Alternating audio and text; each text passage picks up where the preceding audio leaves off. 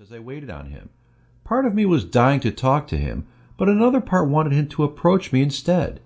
He'd been coming in here for a few weeks, and it annoyed me that I got these ridiculous butterflies in my stomach every time he looked at me.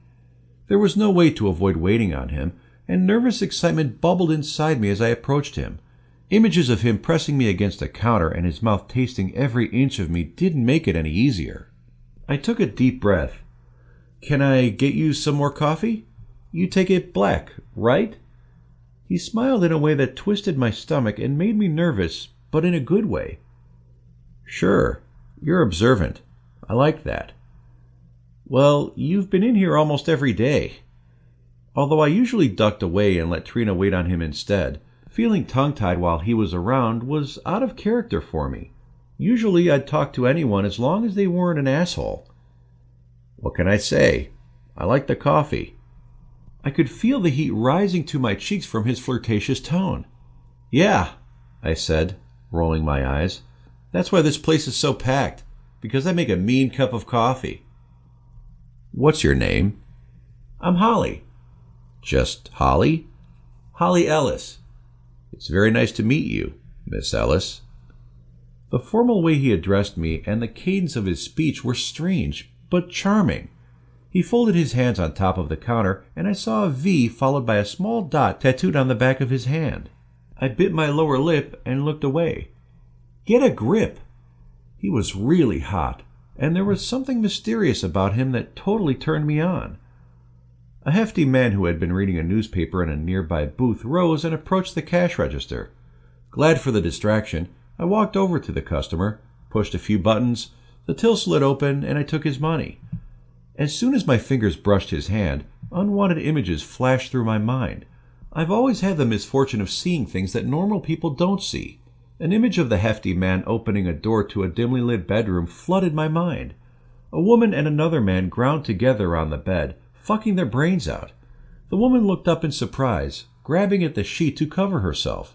The man with the newspaper dropped both the paper and the briefcase that he carried. Miss, could I have my change, please? I looked up at the man at the register, wordlessly handing him his change. Shaking his head, he turned for the door. Sir? The man stopped in his tracks. Yes? Um, have a nice day, I said weakly. What else could I possibly say? Don't go home, your wife is fucking someone else? Years of experience had taught me that people tend not to believe what they can't see. He'd probably only cause a big scene in front of the mysterious man sitting at the counter. Having the sight wasn't a gift, it kept everyone at a distance.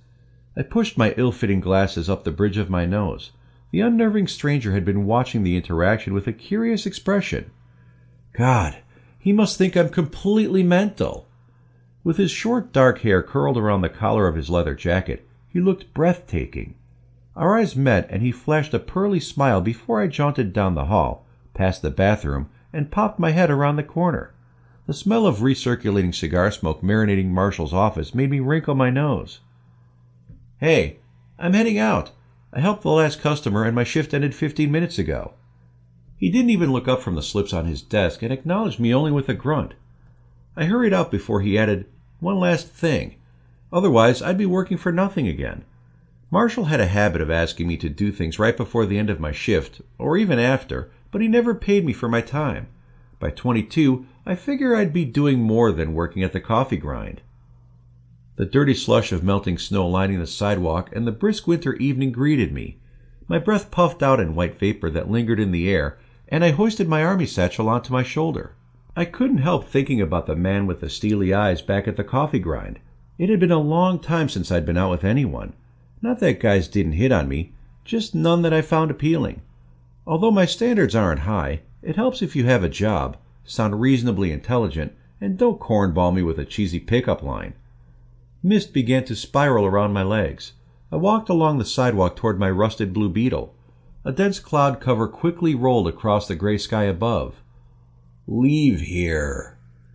A menacing whisper filled my mind, and fear jogged me from my thoughts.